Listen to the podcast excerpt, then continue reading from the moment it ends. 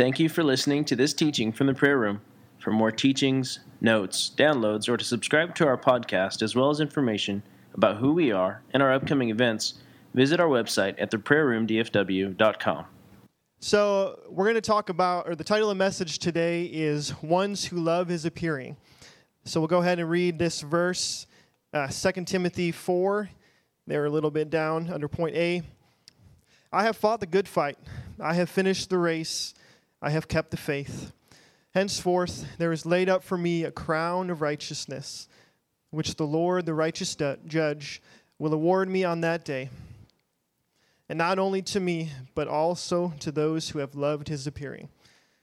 So it's that, that phrase right there, loved his appearing, that I want to focus on. So we're going to talk a whole bunch about that. What in the world does this mean? Why do I care? Why should we care about this? How do we grow in loving his appearing? Um, and we're even going to do a fun little exercise at the end. Don't worry, I won't make you guys do anything. You know, that's uncomfortable for you. Um, but it's going to be fun. So, but before all that, I want to take us back a little time travel to the wonderful year of 1995. Some of you were not even alive during that time. Yes, okay, so 1995 in up in Wisconsin, five-year-old Luke Fredenberg. So it's it's December, it's Christmas season. I'm, I'm again I'm five years old. I got this white blonde hair, this bowl cut. I mean it's I was a pretty cute kid. Um, five years old, so my, my parents had, they, they went all out for, for Christmas. Um, we had one of those, you know, advent calendars where you, it's got the days of Christmas and it's December 1st, and then every, every day, I think you would peel it off and you get this little ornament that we would go and put on the tree.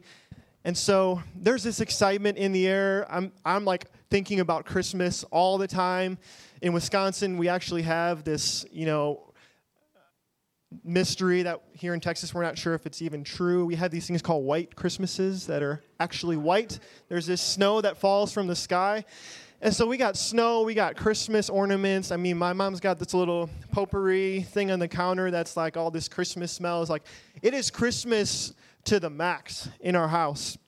And so um, you know, the December 25th is creeping up, and every day this excitement, this anticipation is growing in, in me. Um, I can't stop talking about it. And then it's, it's uh, December 24th, Christmas Eve, and I'm trying to go to bed. And um, my parents have this, this tradition they like to do where they take our stockings. Um, after we already go to sleep, they take our stocking, stuff it with little goodies, and then put it on our bed. So like we go to bed, I go to bed, nothing's there, and I wake up and there's like goodies right there. So it's like every little kid's dream. So again, so I'm I'm trying to go to bed and I'm thinking Christmas Eve. I'm just like setting my heart on the next day, and I, I can't. My mind is racing, my heart is pounding, my head's on the pillow, but um, I'm like all consumed with this this passion for Christmas and all that that entails. And obviously that's not the fullness of what we what it means to love Jesus is appearing, but but just let your mind go there. Like you can, you all know that the feeling of a little kid who has that giddiness and that excitement that it's a real day Christmas coming.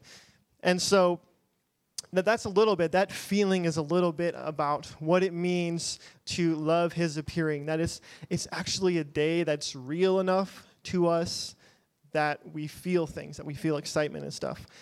Okay, so yeah, so number one, I have three takeaways, kind of what I'm aiming for um, tonight.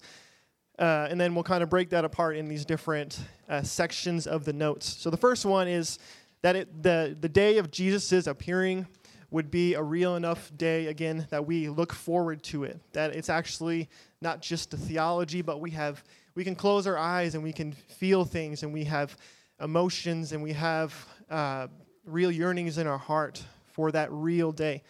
Number two, it would be a day that's real enough to us that it would actually strengthen us during really, really tough times. And we'll develop that a little later. Number three, that it would be a day that's real enough to us that actually empowers us to like live with urgency. I mean, if we, if yeah, that empowers us to live with urgency.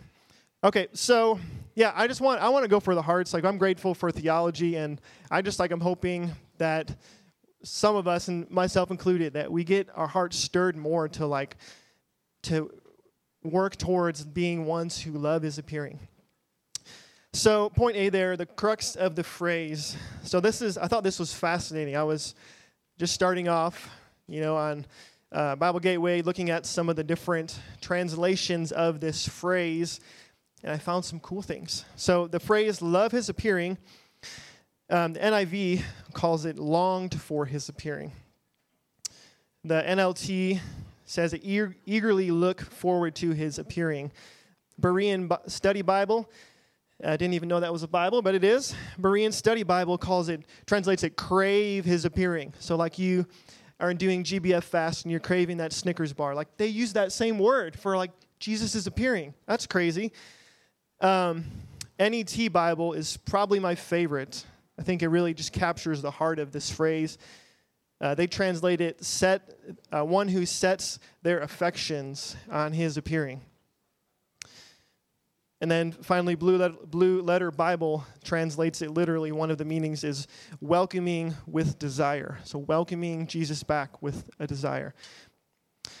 Okay, so that's kind of just gives you the uh, this this this is an emotionally charged phrase. Loving his appearing is not again not just a theology that Paul in Second Timothy was trying to lay out. He was like there's some there's some some power packed things in this this phrase. It's a really deep uh, phrase. So the next point, um, it's just a really trite point maybe, but uh, the phrase is loving his appearing. So who is him? Well, that's that's Jesus. It's the real man. So, again, this is not a theological phrase, it's about a man, Jesus, coming back. Also, when the, the Bible talks about uh, his appearing, it talks it, it refers to it in two different two different ways. So the, the first way is it's a literal um, when Jesus splits the sky, he comes back like a literal in a moment thing that happens. And then it also talks about as Caitlin um, said in that resource, um, his appearing is really all about okay, he's coming, or he comes in the sky, and then what happens next. So the Bible kind of gives that both the broad um, season of Jesus' appearing and then the actual literal moments of his appearing. So just helpful stuff there as we're, we're getting started. Um, so when I say stuff later, you can be tracking a little bit. Okay, we'll turn your page. We'll go to Roman numeral 2. So, what does it mean to love his appearing?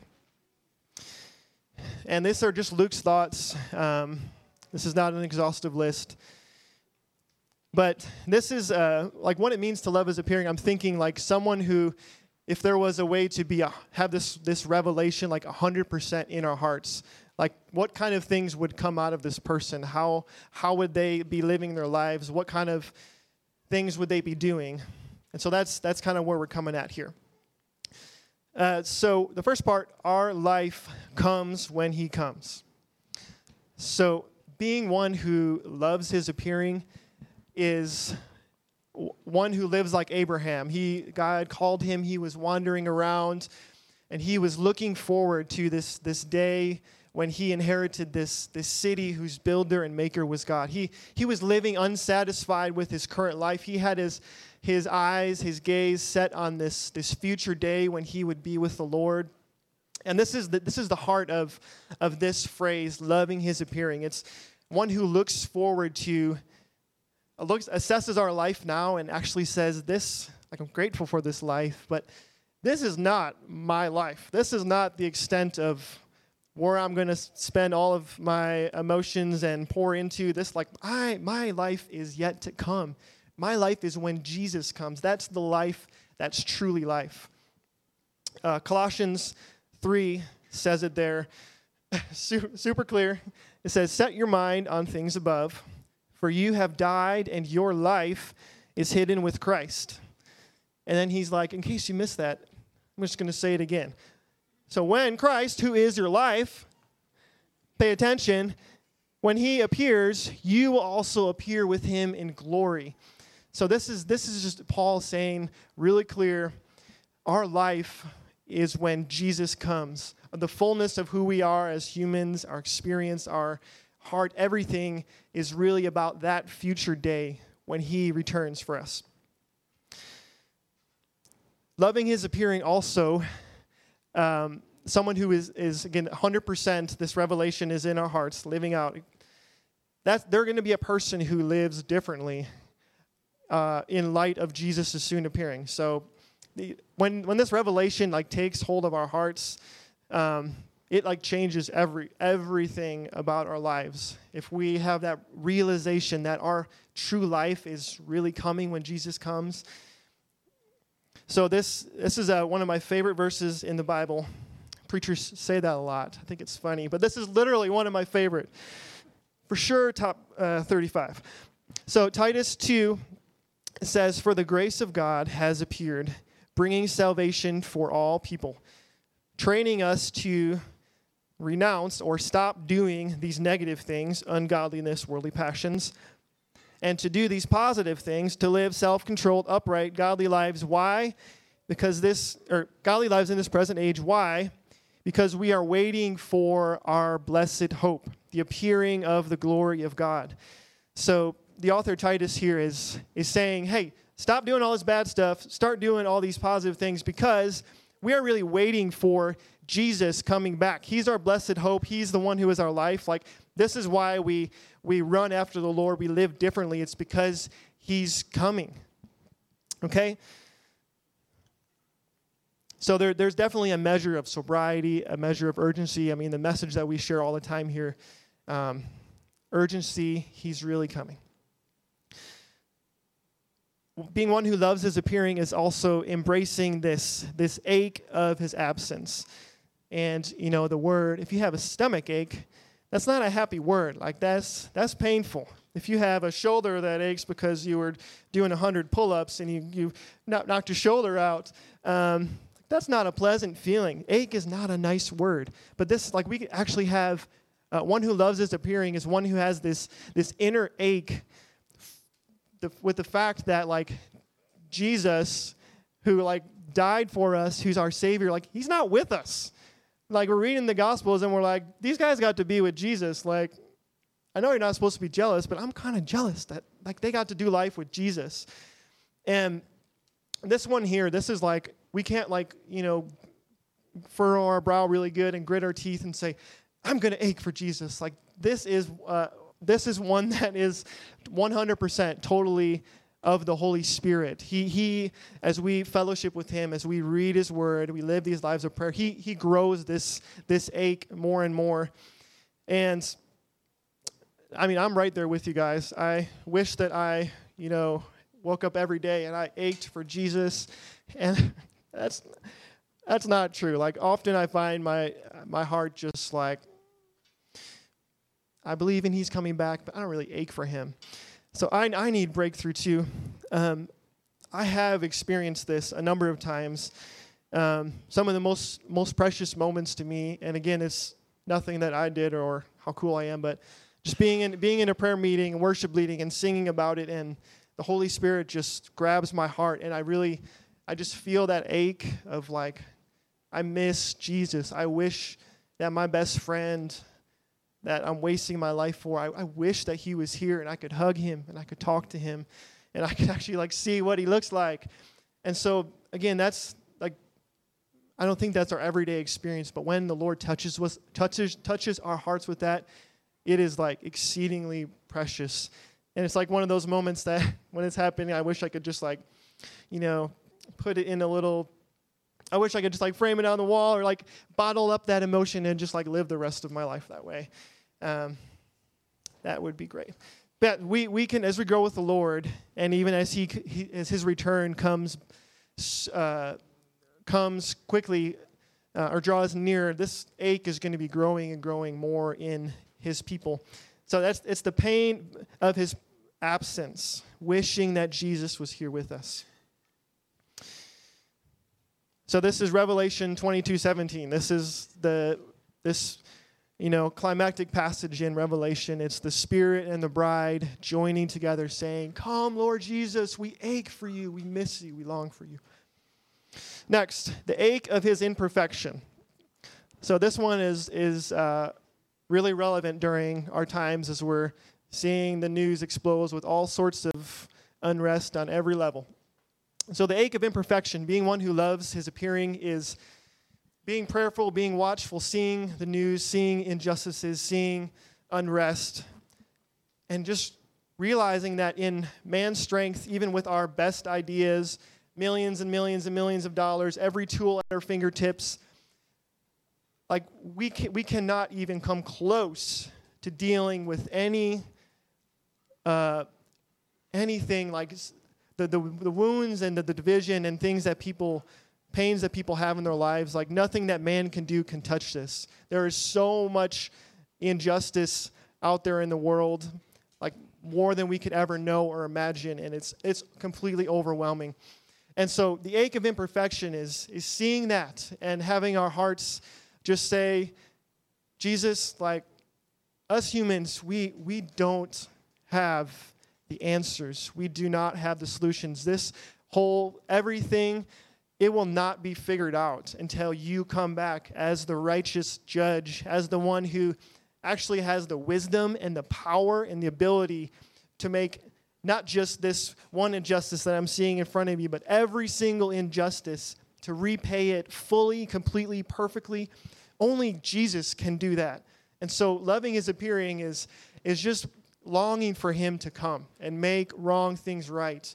Rise for the, the cause of the needy, the oppressed, the broken, because I feel so helpless in, in this whole thing and trying to trying to fix things. Like we, we can't. Only jesus can. But we still got to try. We got to get his heart. Okay the next one. Maranatha expectation. And you just say what is that word he just said? Mara, Mara what maranatha. That may be a new word for some of you. This is a, a aramaic word. Um, that's one of the languages that they spoke in the new testament uh, the jews of that day. This is an Aramaic word that was sewed very, very deep into the fabric of the early church. Uh, it's, it's the, the meaning of it is our Lord has come, our Lord is coming, Lord come. You can actually pronounce it different ways and it means the different things. But so it means our Lord is coming, our Lord come. And similar, you probably have you know, watched a Jesus film, or maybe you've been to Israel, and the, the, the Jews, a lot of times they go around and like they're they're greeting and they're partying. They say shalom to people, like shalom, how are you, brother? Like that's uh, part of their just like everyday life. Well, the, the early church, um, even as they grew more and more Gentile, and even uh, a lot of the early uh, Messianic uh, Jewish believers began switching and using this, this phrase, Maranatha. So they're, they're going on the streets and they're walking by someone that they know as a brother and they're saying, Maranatha. And it's this, this constant reminder, even in their, their greetings. I, I just, I love their intentionality. That even in their greetings, every exchange they have with someone, they're, they're reminding their hearts that, Maranatha, our Lord is coming. Don't forget, don't forget, our Lord is coming. Maranatha. And then when they go home after a meal, Maranatha, don't forget, our Lord is coming. So it was this, this strengthening reminder. I mean, the, the early church, as you guys are aware of, they, they experienced a lot of persecution. They, they've lived in some hard times. And this was a, a reminder to them. And it was also an exhortation, like, in light of him, him coming, like Maranatha, like, live accordingly. Now's not the time to be doing foolish things. Like, live like he's coming. So I, I just love that word. I love that word, Maranatha. Point F the source of our strength and hope in trials. Let's read Romans 2, uh, 2, to, 2 through 5. It says, We rejoice in the hope of the glory of God. Not only that, but we rejoice in our sufferings. We rejoice in our sufferings, knowing that our suffering, when we stay in suffering long enough with the right heart, when we're fighting for Jesus, it produces endurance. And through that endurance and the wrestle of that fight, it produces character in us. And that character, part of that character being exposed, and what comes from that character is this, this profound hope in the fact that Jesus is coming back. It's, it's, this, it's this looking uh, from our lives and what we're experiencing, the suffering around us, the trials. Instead of looking down at that, we're lifting our eyes to our blessed hope. We're looking for to Jesus So th- that that that uh, verse just encapsulates that. So um, this verse ties and other verses. Um, this whole thing of of and this is painful and difficult. It uh, the Bible ties this revelation of being one who loves Jesus is appearing.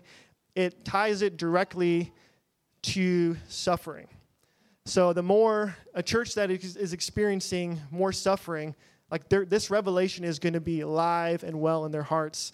Um, you read some stuff about um, the Church of Iran, the fastest growing church in the world, and they live and breathe this reality that Jesus is coming back soon. So and so it, it's why I said it's painful is because here in the West, like we we don't we don't experience a lot of trials and suffering, and part of me is like obviously grateful, but I'm like Lord, I see this the Church of Iran, and they're like on fire with this revelation, and I'm here in a prayer room, Lord, through suffering, let me cling to your hope of your coming, and I'm like I just I can't feel that at all, but I don't think that's necessarily a bad thing, but just know that it's going to get a lot worse for all of the world, including America. And we are going to be a church that this revelation, this Maranatha, our Lord is coming. It's not going to be some obscure reality that a little house of prayer in Pantego talks about. This is going to be like the, the one of the core uh, vital hopes of the church of the earth. So before this is all over, we're going to be a church that burns with this.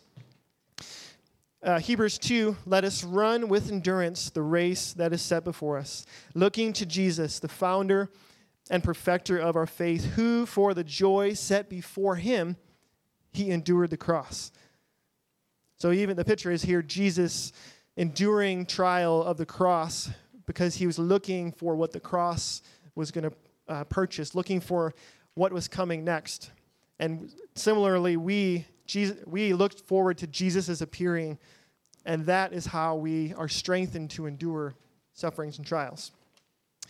All right, let's keep on moving. So, G, the, the hope, the witness of the end. Re, uh, Revelation uh, 12, 11, we'll read there in a second. Um, Paul, in our, our, our, second Timothy verse, he was using phrases um, like fighting the good fight, finishing the race. And it's the, the, a different phrase, but similar language here in Revelation. Um, talking about the church, it says, They have conquered him, talking about the Antichrist, they have conquered him by the blood of the lamb and the word of their testimony for they have for they loved not their lives even un, unto death. So this is a, a picture of what i've been saying that this, this revelation is going to be in the church that the end time church is one who clings fast to jesus is coming even unto death. They conquer they stand firm with this revelation even in the, the most difficult times Okay, so great stuff. That's awesome. I hope you guys are getting a little bit of a, a, picture of what does it mean to love his appearing. Well, how do we grow in loving his appearing? So the, the first thing to note is that this is this is not our intentional or our um, this is not our default mindset. We this is this is totally foreign to us again, especially as Americans who are not experiencing a lot of difficulties yet this is this is foreign to us. But we we can work towards being one who loves his appearing. And it, it takes time, it takes intentionality, and it takes it's little baby steps growing um, year after year just as we engage with the Lord. So it's it's something that he he does in us.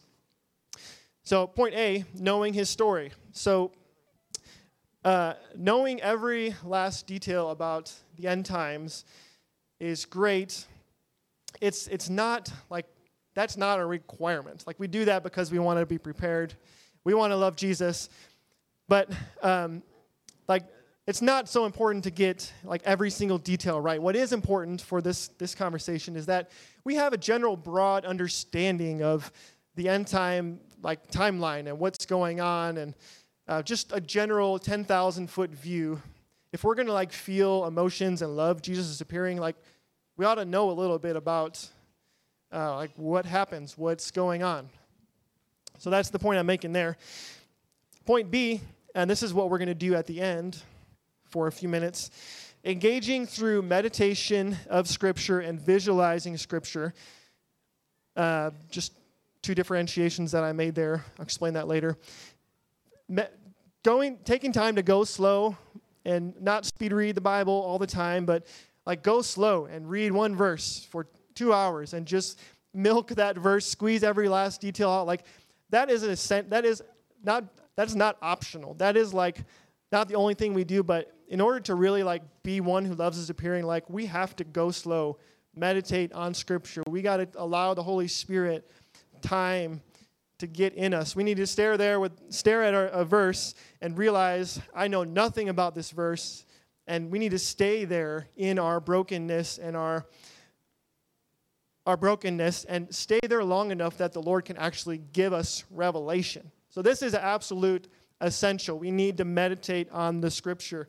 We need to visualize, put ourselves in the scripture.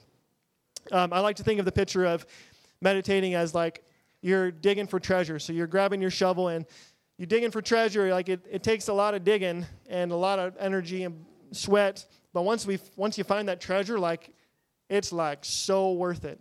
And that's a, a good picture of meditation. A lot of times we're doing it and we're thinking this is not fruitful.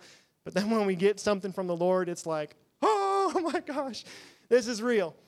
So meditation is good. That's the takeaway.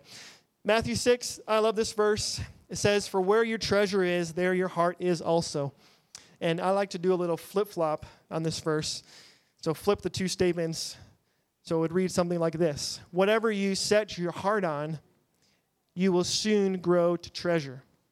So, whatever you set your heart on, I'm thinking specifically meditation. Whatever I set my heart on, I'm going to grow to treasure. Psalm 145. It's just an exhortation here. It says, On your glorious splendor of your majesty, that's who Jesus is. On your wondrous works, that's what he does. Psalmist says, I will meditate. So there it is, crystal clear. Okay, next point. The, uh, the, the fiery heart, what did I call it? The fiery heart of the bridegroom fast. So we do this thing, this bridegroom fast, every, every month. And it's not wrong to fast for, you can fast for whatever you want. But when we're talking specifically about this bridegroom fast, the, the really, the, the heart of the matter is really this verse, Matthew 9. It, it basically says, as long as Jesus is with them, they didn't fast. But when Jesus was gone, they started fasting. So this this bridegroom fast is totally contingent on Jesus being with us. So when we engage, I want to encourage you when we engage in our monthly GBF, like yes, we're asking God like us to grow in love for God, like touch me, but ultimately like from the Bible it's like this fast is long like it's this whole thing like help me to long for your appearing because you're not here and that's what this verse says when you're when you're gone I'll fast. Fasting, why? Because I like I ache for you. Lord, help me to ache. Like that's the crux of this this fast. And I want to invite you in that when we do that. Just be thinking with that mindset. Be be using that as time that you dialogue with the Lord about loving his appearing. So how we grow to love his appearing, it's it's a constant fight. It it's so easy in our in our lives to just get overwhelmed by everything that we got to do. So it's it's a constant fight. Our our heart our our, is, our hearts are very good at drifting and growing dull. That's our, our propensity, our natural inclination. Um, so it's a constant fight. And uh, it's a little terrifying that this verse, 2 Timothy 4, uh, right after the verse that we're talking about, loving is appearing, um, Paul is talking about this guy named Demas, Demas, however you pronounce that. This guy was with him, and he, he stopped fighting, and he fell in love with this present world. And it says that he, he deserted Paul. He left him. So he stopped fighting, and he like left his calling. So just that is scary to me. So just an exhortation here is just keep fighting. And how we do that, it's I think of it as when I think of fighting for the revelation that Jesus is coming, that looks that can look a lot of ways. What I'm mostly thinking is a real, real simple moments. I like to do it. I'm here in the, the prayer room a lot of mornings, first thing. And I like to just close my eyes and just for a minute, a minute, everyone's got a minute. I just remind my heart, like, you're a real man, Jesus. You're coming soon. Like, I believe in the theology of that, but that's actually like a real thing. Like, you're coming soon. Help Help this revelation grow in me. Amen. doing that every single day, just I like, to, I like to call it like aligning our hearts every day with that simple thing is just that's primarily what I mean when I think of fighting because I, I know me and I know I forget, I get too busy. So just taking the time to dial down and just one minute conversation about Jesus coming, I found that to be personally my uh, the thing I've found the most fruit in in trying to this revelation grow. Okay, so next point, why do we look forward to his return? So you're like, okay, Luke, you keep mentioning his appearing. Well, what's the big deal? Why should I care? Well, you should care. We should care because this is the most climatic, climactic day in human history. The whole point of why Jesus died on a cross for us, it's for his appearing and the things that follow after that. This is the most epic day that we have ever experienced since Genesis 1 and even before that. Um, so, like, why we should look forward to it because it, this is like, this is the best. And and so the uh, why we look forward to his day, there's, a, again, not an exhaustive list, but just several things of what I was thinking. Why am I looking forward to it? Well, point A, it's all true. So we are people that live by faith. I don't know about you, but I don't regularly, with my eyes, like see Jesus. That's not a common experience of mine. Like I'm looking at James, I don't see the Lord like that. So I'm, you know, I've, I have encounters, I have things that that make me like I know Jesus is real, but I, have never like seen him with my eyes. Like, so there's there's part like I believe in him, of course, but it's like you, you get what I'm saying. It's like, okay, so when we see him on that day of his appearing, like I'm just imagining like our hearts, and again, we just came through the great tribulation, like some stuff went down. Life got a little hard there for a minute. So when we like see him in the sky, like coming for us, I just imagine like our hearts just like exploding, like, oh my gosh, like he's real. like all this stuff I was believing and game like it's it's real. It's all true. I'm not crazy. All my friends thought so, and yeah, take that. He's real. I mean, like this is this is this is like epic. So I'm looking forward to that day of like just like a little kid in a candy store. Like I'm like, oh, like oh my gosh, like I know that Bible verse, and it's like a, like you're coming from the sky in the sky, and like that makes sense now. Like this is this is going to be so cool. So it's it's our it's a people who live by faith, like are having our faith actually collide with Jesus in the flesh coming back, and that's something that I look forward to, and we all should. Next point, it's all worth it. It's all worth it. So again, we gone through just went through the great tribulation. So when we see him, um, like every believer alive is going to experience a lot of really good things glory, testimonies, victories, and a lot of suffering, intense trials, and profound loss. Every believer, before this is all over, we are all 100% going to experience great suffering, intense trials, and profound loss. So when we see Jesus, like, again, we're living by faith. I think he's coming. So I hope he's coming. So when we see him, it, like everything is is going to be worth it. Um, Jesus in Matthew 24, other places, he gives he talks about his coming, the season of his coming, as um, he compares it. I think it's a little interesting, but he compares it to a woman in labor and the birth pains. And John 16, 21, I don't have any new notes there, but uh, John 16, 21, um, talking about Jesus' coming, he, he says, we're talking about a woman who's going through uh, birth pains. It says the, the mom who gives birth, like she, once the baby comes, she forgets all of the pain, the suffering of the birth pains because of the joy of the baby. John 16, 21. And this is this is the, the it's all worth it. When Jesus comes back, we forget all of the like we're, we're gonna be like excited. Like we're it's gonna be so worth it to us in that day. Okay, so next and this is probably my favorite one. Uh, we will be made like him. So it's a interesting thought. The more you think about it, the more it, it really makes you uh, reconsider everything. But you and I have never, ever, ever experienced true life. What do you mean by that? Well, Jesus, uh, in the beginning, God made Adam and Eve, they had new, no sin I would call that true life, like the original, full intent of God for man. And then they, you know, the, the fall and all that stuff, we know that story. So every human being after that had sin, the stain of sin, the mar of sin, influence every single area of our lives. Everything.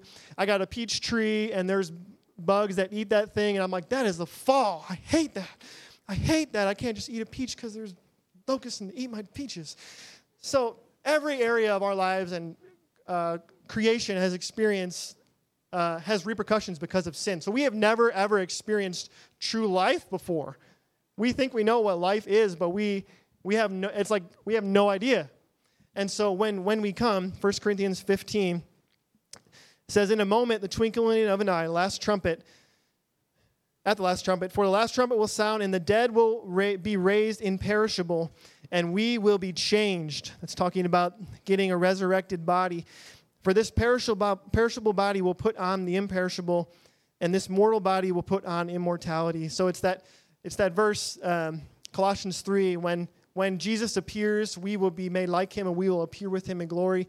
So when he comes, we will finally experience and know what true life is. We will know, like, how awesome is it going to be to be able to like see and love God and love people without any sin? without any weakness, without being tired, without being prideful and selfish and arrogant.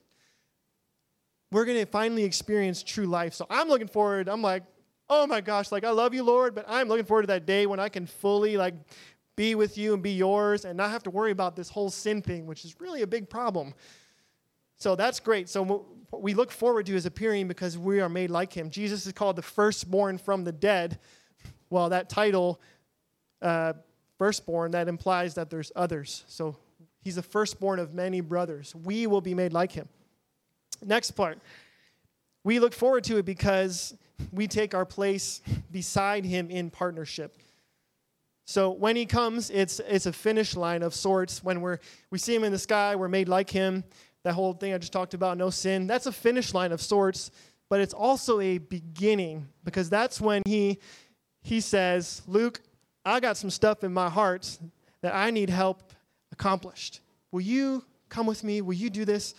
So that's when we enter into the most like epic story ever. We're resurrected, no sin. I mean, this story that happens after that, go listen to that teaching that Caitlin told you about. This story after that, it's got adventure, it's got drama, it's got love, it's got justice. Like, it's better than any movie that we've ever seen. And we're like living it, and it's real. It's not Hollywood's creation, it's us living in that day. So we're going to take our place in partnership with Jesus. Psalm 110 Rule in the midst of your enemies. It says, Your people, this is a, uh, the Father actually talking to Jesus, says, Your people will offer themselves freely, fully to you on the day of your power in holy garments. So they'll be part, we'll be partnering with the Lord. All right, let's jump over to the next page.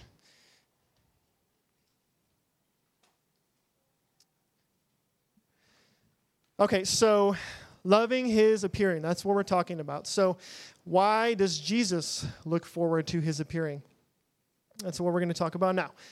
So, as as ones who love this this one is really important and really dear to my heart and this is this is honestly probably the area when I think about loving his appearing that I want to grow in most.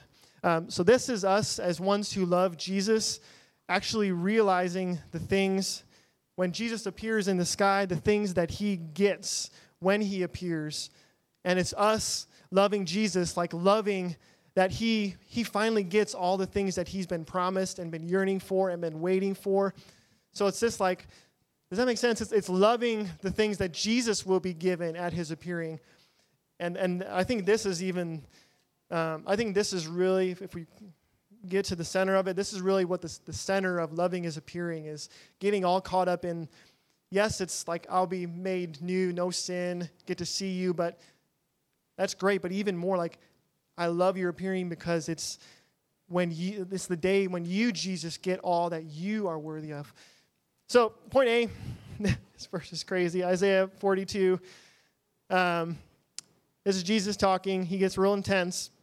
He's like, he says, For a long time I have held my peace. I have kept still and restrained, restrained myself, So that's that's right now Jesus in heaven. He's he's keeping his peace. He's not acting. He's he's restraining himself. He's got lots of stuff he would love to do, but he's he's not doing that right now. Um, and the, next half of the verse is when the father gives him the thumbs up and he goes out and he, he says, I will cry like a woman in labor. I will gasp and pant. So he's like, he just like lets out this, you know, again, thousands of years, he's been had these bottled up emotion and passion, and the father finally gives him the green light, and he he like lets out a shriek and shout, and he gets excited about that. So the point is now, Jesus, right now, he's he's still waiting for his day. And these are some of the things that he's waiting for. Uh, point B, revealed as the king in his beauty. So it's a really silly analogy, but imagine the Grand Canyon in all of its glory. If you could put like a sheet over the Grand Canyon or just like hide it. Like what a what a travesty if the Grand Canyon was like hidden and we couldn't enjoy that. Well, how much more the one who took his finger and carved out the Grand Canyon, like the God who designed that is in heaven right now, and we don't, as believers, we don't even see him in all of his beauty, let alone our lost neighbors. So, this is the, the, the day of Jesus' appearing, is the, the day when he is, his beauty, his glory is the most clearly seen and revealed, number one. And then his glory, his beauty is the most responded to. So, humans actually see him, actually respond to him the most. So Jesus coming back, he, he finally gets, we were singing the, the song Worthy of It All. So Jesus, when he comes back, he finally gets all. He gets what he is worthy of. He has he gets the gaze of the nations when he comes back. And I, I mean that that gets my heart excited, although it's not about me, obviously. Like it's I love that my best friend, my my God, my treasure, that he gets to be seen as beautiful and glorious. Like, I'm excited for that day. Like, I can't wait for, for me to see him, but then for him to, like, receive that. Like, I'm excited for that. And that's the heart of loving his appearing. First, uh, Second Thessalonians 1, love this verse, says, When he comes on that day to be glorified in his saints and to be marveled at. To be marveled at among all who have believed, because our testimony to you was believed. He comes to be marveled at on that day. Well, Jesus' return is also the day of power and justice. So remember that ache of imperfection I talked about earlier? Well, Jesus coming back, that's the day that Jesus finally, again, he's, he's waiting in heaven right now. He, the Bible says his eyes see everything, he knows every thought and intention of the heart, that no act of injustice goes unnoticed. But he's, he's largely right now, if we could be honest, he's not doing a whole lot about a lot of the injustices right now. We see little glimpses of it, and he moves in scenarios. Absolutely, we pray for that to happen more. But as a collect, like globally and percentage-wise, he's not doing a whole lot. And he, but he, he stores up again every act of injustice. He stores that up. He does not forget those things. And his appearing is the day, is the season that he finally gets to come gasping like that woman in labor, roaring like that lion. He finally gets to come and accomplish all of that fire. Um, I love to think of the, the verse that says he's got eyes like fire. I like to think of that because the eyes are the gate of the soul. So I like, to, I like to think of that as Jesus is like all of his fire and emotion and the whirlwind inside of his heart is reflected through his eyes. And so Jesus, when he comes back, he finally gets to do all of those incredible things. He gets to actually fight and do stuff for justice, for the cause of righteousness. And that gets real intense, but I, I, guarantee you that he is looking forward to that. And I and we can look forward to Jesus getting to do that, getting to have that day to remove all that hinders love. Well, this is the D. So this is the fourth point. It's a pretty big one. Jesus is appearing is when he receives his bride. So Jesus purchased us on the cross right? Well, he, he, he doesn't like fully have his bride yet. And he's waiting, he's been waiting for that for 2,000 years. And that, that's just crazy to me. Jesus doesn't even have his, his bride yet. He's betrothed, but he's still awaiting for his, his wedding day. And his appearing is the day that he, um, remember again, his appearing is both the literal day, but then the season of, and season of his coming and what he does. So when Jesus comes, his appearing is the day that he gets his bride. He gets what's promised to him there in Psalm 2. Psalm 2. Uh, the Father says, Ask of me, and I will make the nations your heritage, the ends of the earth your possession. So Jesus gets his bride from every tribe, tongue, and nation. Oh, and don't forget your people Israel, who have, it's been, you know, read Old Testament, it's been quite a journey, all those pages. And finally, when Jesus comes, all of Israel 100% of the Jews alive at that day, they're going to turn to Jesus and take part of that bride.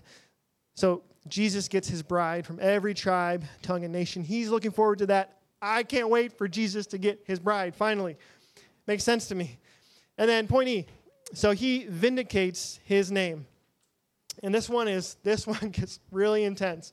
So, like, before this is all over, it actually says that the, the whole world is deceived in believing a delusion that the Antichrist is God and that what the Christians are saying about Jesus, like more or less Jesus is the Antichrist, trying to steal all of this, all of this stuff. So the world is completely flipped, uh, completely deceived.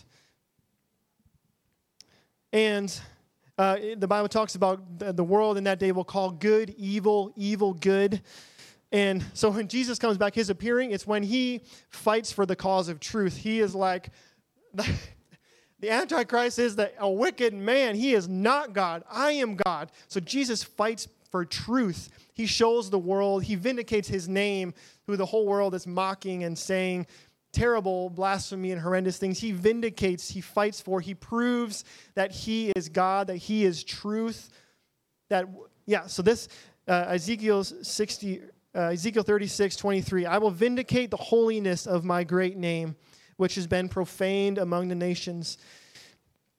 And the nations will know that I am the Lord, not the Antichrist. I am the Lord, declares the Lord your God, when through you, speaking of the nation of Israel, when through you I vindicate the holiness, I vindicate my holiness before your eyes. So his salvation and deliverance of Israel, whole nother topic. Um, through his through him dealing with that, he proves himself as faithful. He proves himself as the one who's true. Okay, let's take a, take a deep breath. We made it through a lot of the theolo- theolo- theology. Now we're going to go into the lighter, more practical things. So here we go. Ready to go. So, meditating on and visualizing Scripture. So, God is a, God is a masterful story writer, and the end times again, is his climax. It's very colorful. There's a lot of emotion. There's a lot of, it's just oozing. Every end time passage is oozing with so many riches and so, um, just so many emotions. It's, it's overwhelming. And again, we grab our shovel and we dig for that through, we dig for those, those treasures through meditation, through visual, visualization. So we yeah, so a lot of, um, I mean, the end times are in the, the future, meaning Jesus' is appearing is in the future, but we don't have to wait until Jesus splits the sky to like have our hearts love that day. Like we, we can start now through visualization, um, meditation. We can start sowing our heart and our emotions into different end time themes, passages, events.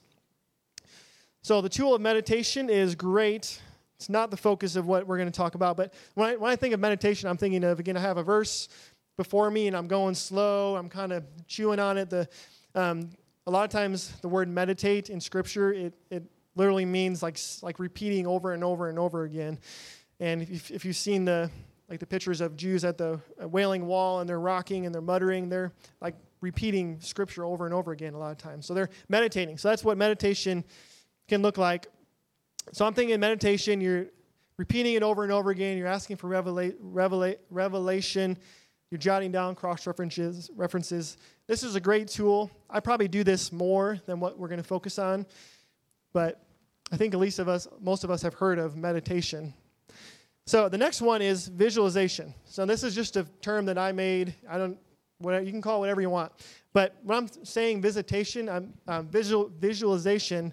I'm thinking it's distinct and separate from meditation.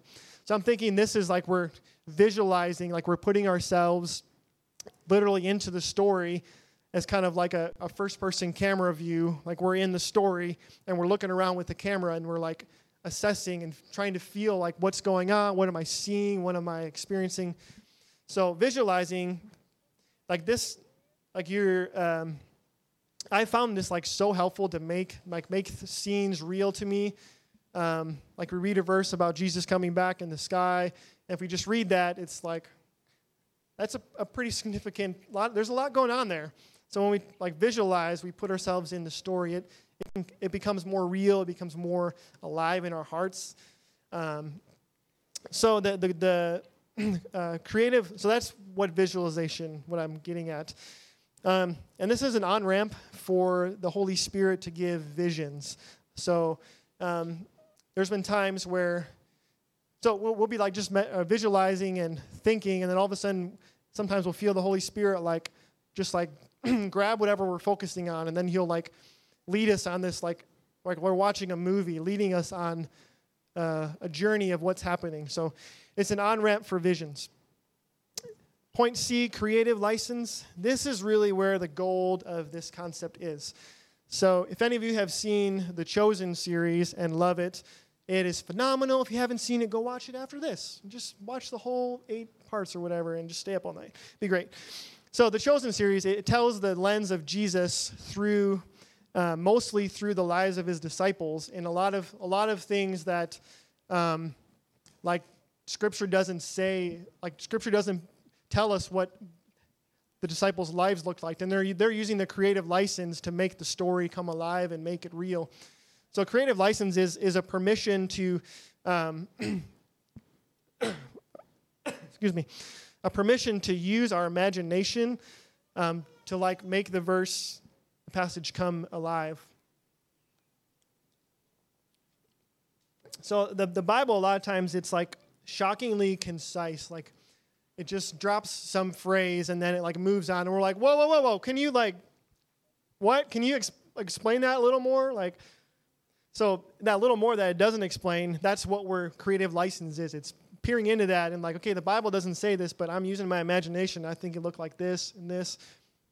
So it's trying to make the story become more real. Okay so the process and jake you can come on up bud. Um, the process how we do visualization is you just close your eyes, and we'll do this here in a moment, so just pay attention.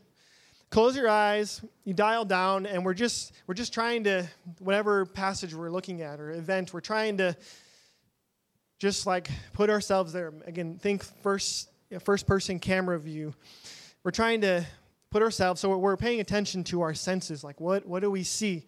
What do we feel? Like our, what are we hearing? What colors are around us? What what are we what are we um, sensing? Is there a is there a smell? Like just like engaging our, our, our senses so that, that's the pro and we're just asking the lord we're, we're talking little and we're just asking him like lord show me what this feels like like what's like what's like what is good what do i hear if i'm in this scene what do I see when I look around? Who, what people are around me? What are they doing? So we're, we're just asking the Lord questions. Okay, so some ideas of what you can visualize. And this, this is just some that I just threw out off the cuff. You can do anything, but some ideas. You can work, you can visualize. So put yourself in the pit, in the story, worshiping with great joy with a small group of saints during the tribulation when you've all lost so much, but you can't be robbed of your joy. You can visualize being forced to take the mark of the beast, but refusing. What did that look like? What did that feel like?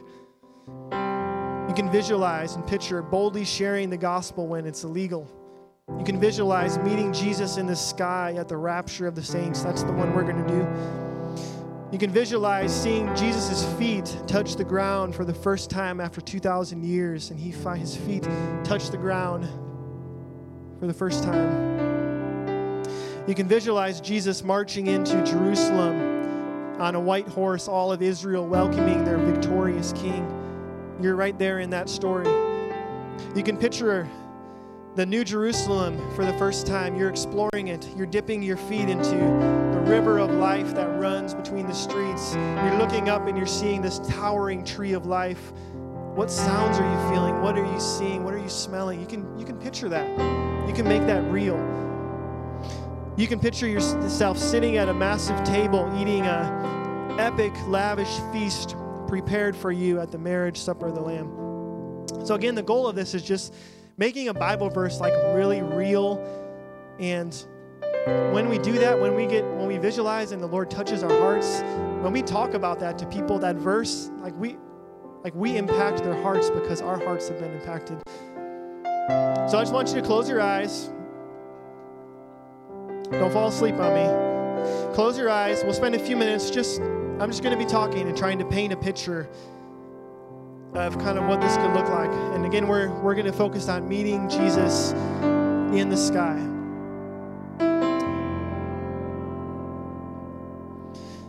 So we've just you've just gone through the the great tribulation. You've seen a lot of really awesome things and you've experienced a lot of trials. But you've stayed faithful to Jesus. You've been counting down the days. You know that it's six days until Jesus comes, five days, four days. You know that today is the day Jesus is coming. Three and a half years are over. And you look up in the sky and you see great flash of light. You see the, the, the clouds and with lightning running through it like a powerful storm. You hear a loud trumpet blowing and shouting of a shouting like the sound of many rushing waters.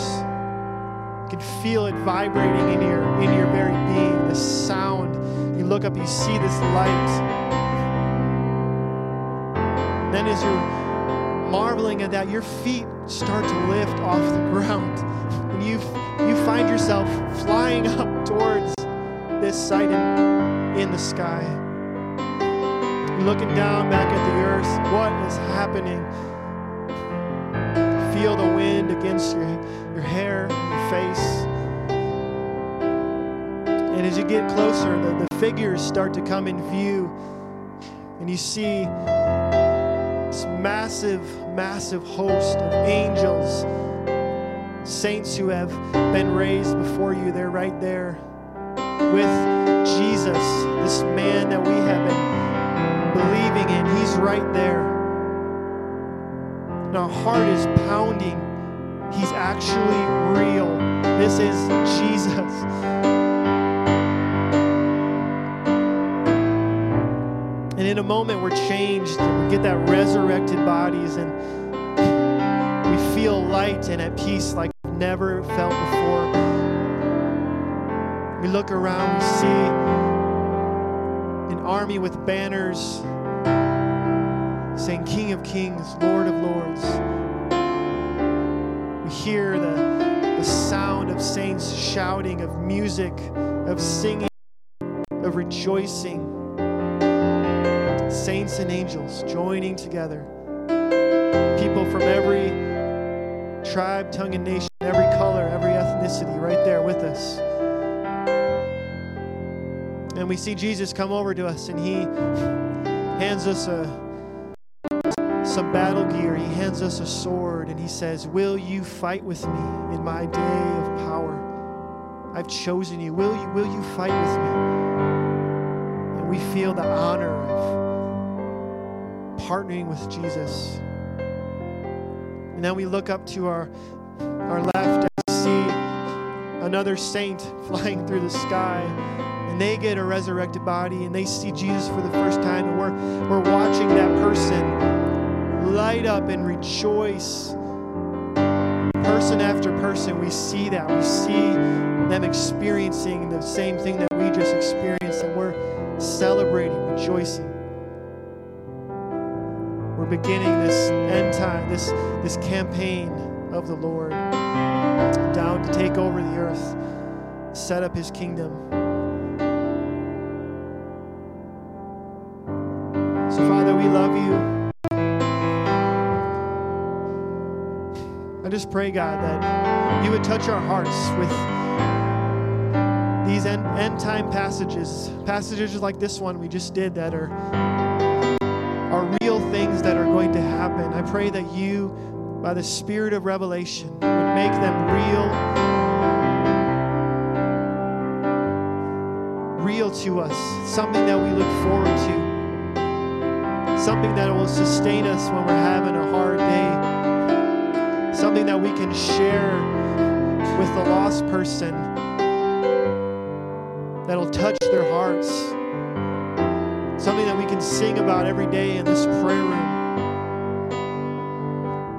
I pray that you would touch our, our emotions, God, that we would have deep feelings and yearnings for the day of your appearing, that it would be our, our treasure and would be precious to us. And we would be more than a community studying and learning intellectually the end times, but we would have it burning in our hearts, fiery seal on our hearts. that Many waters would not be able to quench. So we just thank you. We bless you. In Jesus' name. This concludes this teaching from the prayer room. For more resources or to schedule another TPR teacher to come speak at your church or event, please see our website at theprayerroomdfw.com. Thank you